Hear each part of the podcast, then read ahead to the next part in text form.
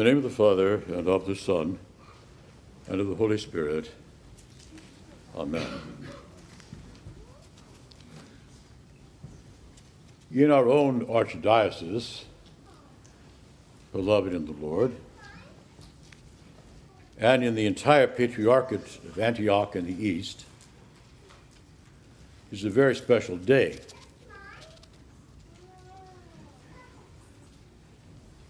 I'm presuming you follow the liturgical days on the way the, the apostles wanted them followed, namely by the calendar hanging on the refrigerator. The references of that in the New Testament are thin, but very clearly there, I think. You will notice that the readings appointed for the day on the calendar on your refrigerator are wrong because they're made up for the Orthodox Church in general. The Antiochians don't follow the calendar on this particular day. On the Sunday before the Triodion starts, the gospel of this day in the Antiochian Archdiocese and in the Patriarchate of Antioch and all the East is the story of a Syrian woman, Syrian Phoenician woman. So it's a special day already. In addition, it falls on the 25th of January this year, which means we celebrate the feast of the second bishop of Antioch, Ignatius of Antioch. That's Antioch in Syria. The Syrophoenician woman, another way of saying that, where is the deacon? Oh, you're sitting down back there. Oh, no, that's all right. Sit down. That's well, we got chairs down here. You don't need to. Another way of saying that is she was Lebanese. Okay, she's Lebanese. Okay. This morning we read the gospel about this Lebanese woman, Syrophoenician. She's from the region of Tyre and Sidon, which are Phoenician cities. It's also interesting, at least I think it is, that we read the Syrian version of this story in Matthew 15 and not the Roman version in Mark 7. And the two are very, very, very similar, but also dissimilar in some key ways. Next week, we'll be reading the story of the two men who went up to the temple to pray the beginning of the Triodion. So we'll talk about prayer in the temple next week. So I'm planning to speak two sermons on prayer. I might also preach on prayer this Wednesday night, where all Orthodox Christians are expected to be in church for the feast of the presentation of our Lord in the temple, the 40th day after Christmas, therefore the end of the Christmas season, when according to the law in Leviticus, the child Jesus is taken to the temple and his mother is taken to be, to be purified. I may preach on prayer again this Wednesday night, but at least we're going to have six points on prayer. Three today at least. I mean, three today. I want to talk about six aspects of prayer. And to do this in preparation for Lent, which falls exactly four weeks from tonight. Can you believe it? We haven't yet finished the Christmas season. and Lent falls four weeks from tonight. I can see the excitement in your eyes. But I'll be saying some things over these next several weeks in preparation for Lent. This morning, first, let's talk about prayer and the Christian family. The woman comes today before Jesus and she prays for her daughter. Prayer has something to do with her experience of family.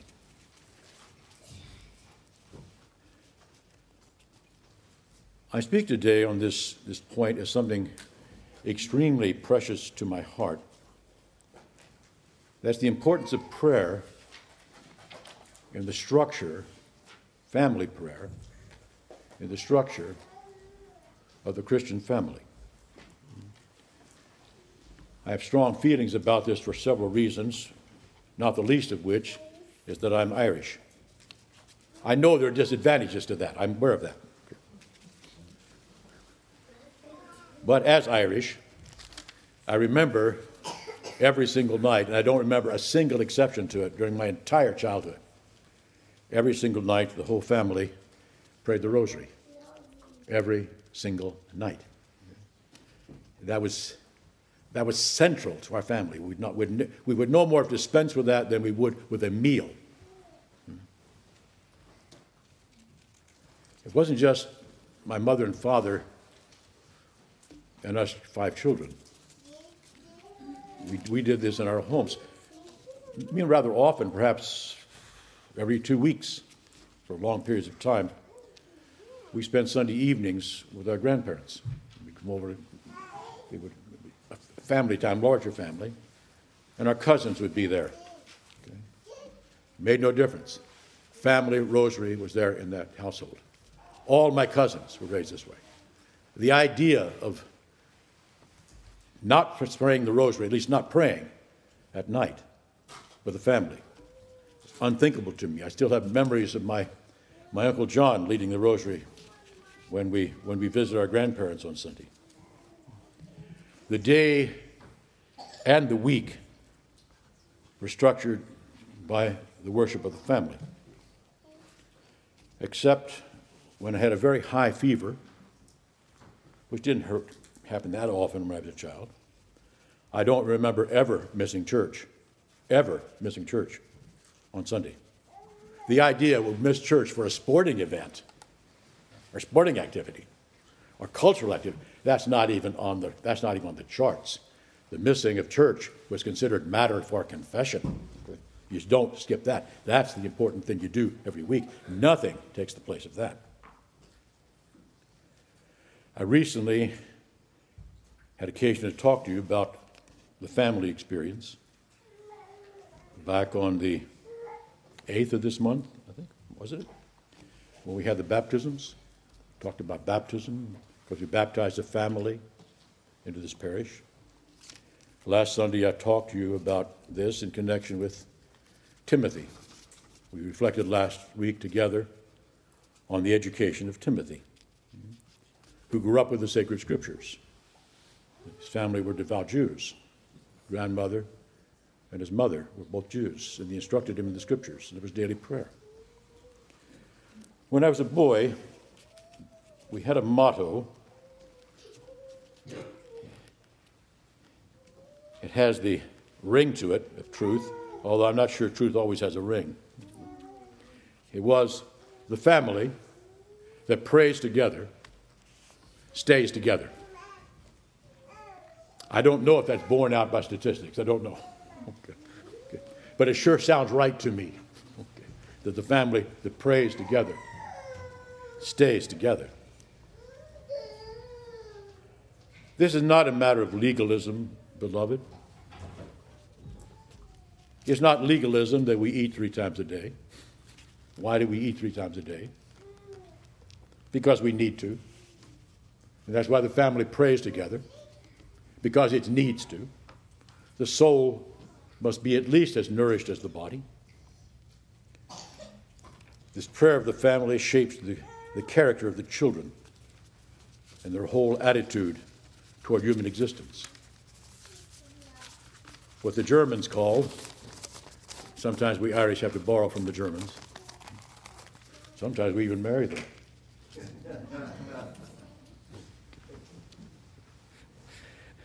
what the Germans call the Weltanschauung which really means the appearance of the world, how the world appears, how the Welt appears.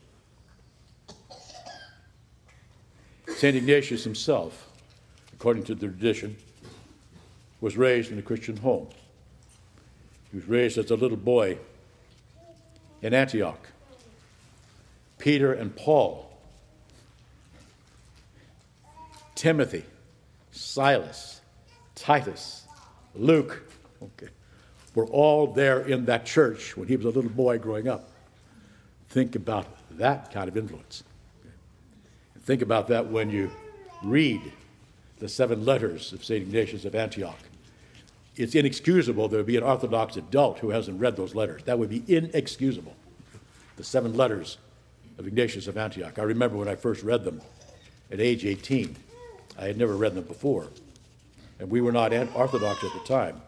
But I remember being blown away by these seven letters of St. Ignatius of Antioch, thinking he was raised in a Christian home.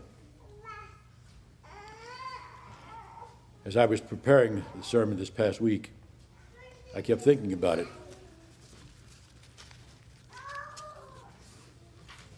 That all my brothers and sisters, all of them, are believers. Every single one of them is a believer. Not one has been lost to the Christian faith. I just, that is astounding to me. But enough of Irish. Let's move to point two. Prayer and the presence of Christ. Prayer in the presence of Christ. The psalm often used at the beginning of prayer is Psalm 94, Psalm 95 in Hebrew. Come, let us worship the Lord. Let us heartily rejoice in the strength of our salvation. Let us come before his presence. Let us come before his presence. Today's woman in the gospel is described hidi elthusa, elthusa, the feminine present participle of erkomai, to come. She comes before the presence of Christ. Whether together or in the privacy of our own hearts, in our own conscience, prayer always begins when we are present to Christ. It is person to person, ourselves to Christ, which is why so many of us have the custom of praying before the icons. I've gotten to the point in my life now when I can't, at least I don't feel comfortable when I pray the hours if I'm not in the presence of the icon, icon of our Lord, usually the crucifixion. We are drawn to Christ by the influence of the Father. Remember what Paul says in Galatians? When God, who formed me from the womb, revealed, okay, God revealed his Son in me. What Jesus says to Simon Peter Flesh and blood has not revealed this to you, but my Father who is in heaven.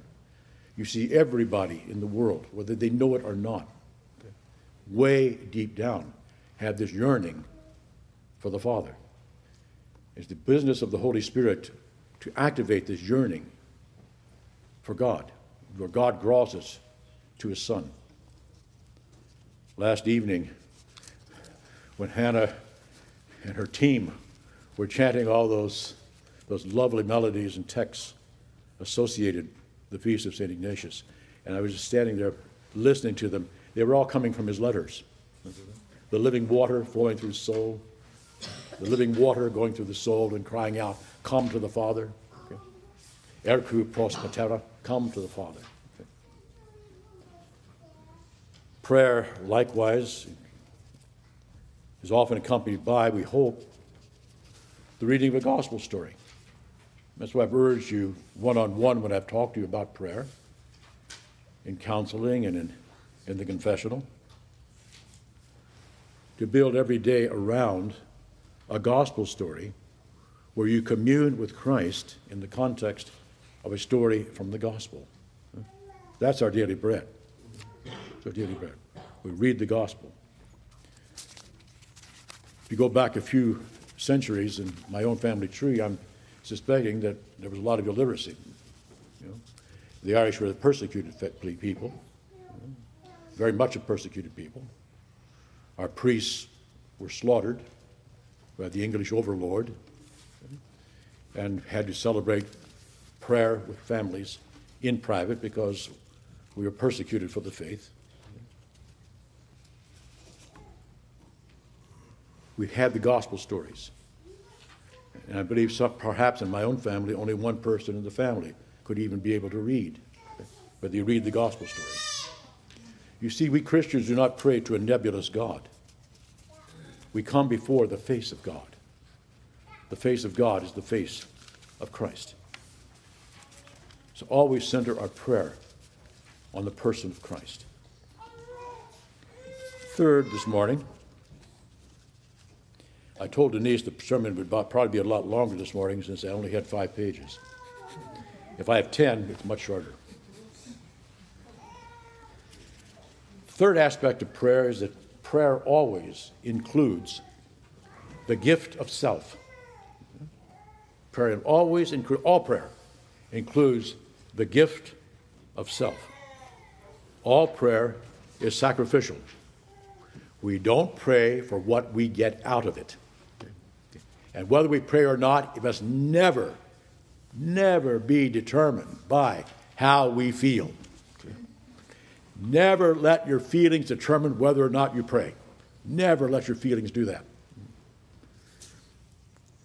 Even when we, we plead for gifts from God, prayer is always the gift of ourselves to God.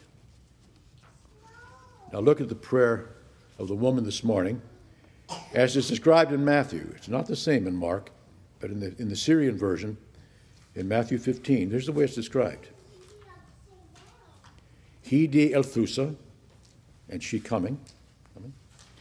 Proskinia avto, prostrated herself before him. Legusa, saying, Kyria, Kyrie, me. Lord, help me. Very short prayer. Lord, help me. But notice, even that Lord, help me, she's prostrate before him. There's the gift of herself to Christ. You see, we do not pray as part of a quest for personal fulfillment. I, this really needs to be stressed in an age when people still talk about spirituality. You mean, I've been here for 19 years now. How many times have you heard me talk about spirituality? Much less, for God's sake, orthodox spirituality. There is no such thing. Okay. There's piety. There's evsebia. Evsebia has nothing to do with the cultivation of spirituality. It has to do with the discipline of piety and reverence toward God. This quest for religious experience, which has taken up so much of our culture, is very, very destructive so, because I become the center of my prayer. So we don't pray as a quest for personal fulfillment. We pray in order to be in communication with Christ because he is not very far from us. Let me ask for a show of hands. I'm, I'm closing my eyes, so I won't watch. How many of you are familiar with a very ancient text entitled the Lorica, the breastplate of St. Patrick? As I say, I've got my eyes closed. I'm not going to see how many of you. Those of you who are not acquainted with that prayer, Google it. Google the breastplate of St. Patrick, one of the oldest prayers in the Christian church and one of the most orthodox. The one that begins, I bind unto myself today the strong name of the Trinity. I bind this day to me forever by power of faith, Christ's incarnation, his his death on the cross, his resurrection. Christ within me, Christ before me, Christ behind me, Christ above me, Christ all around me, Christ outside, Christ inside, totally immersed in Christ. It's Christ centered prayer. I bind into myself today. You see, prayer involves the sacrifice of ourselves to Christ, communion with Christ as our Savior. Next week, we're going to be talking about the man in the temple. I'll say more about that. Who over and over again beats his breast. He beats his breast in repentance. The beating of the breast is one of the most primitive signs of prayer. I've always thought about it as something like knocking on a door. Pound on you. Is there anybody in there? Okay. The whole world needs to be beating on its breast. Is there anybody in there? St. Paul describes prayer with the mind. Remember 1 Corinthians? He says five words in prayer with the mind is better than 10,000 with the tongue. Remember that? Five prayers with the mind, with the nous, is better than 10,000 in the tongue. Count the ratio yourself. It's 1 in 2,000. Prayer with the mind is absolutely essential, not just prayer with the lips, but prayer with the mind. It has to do, beloved, with what St. Paul calls the captivity of thought.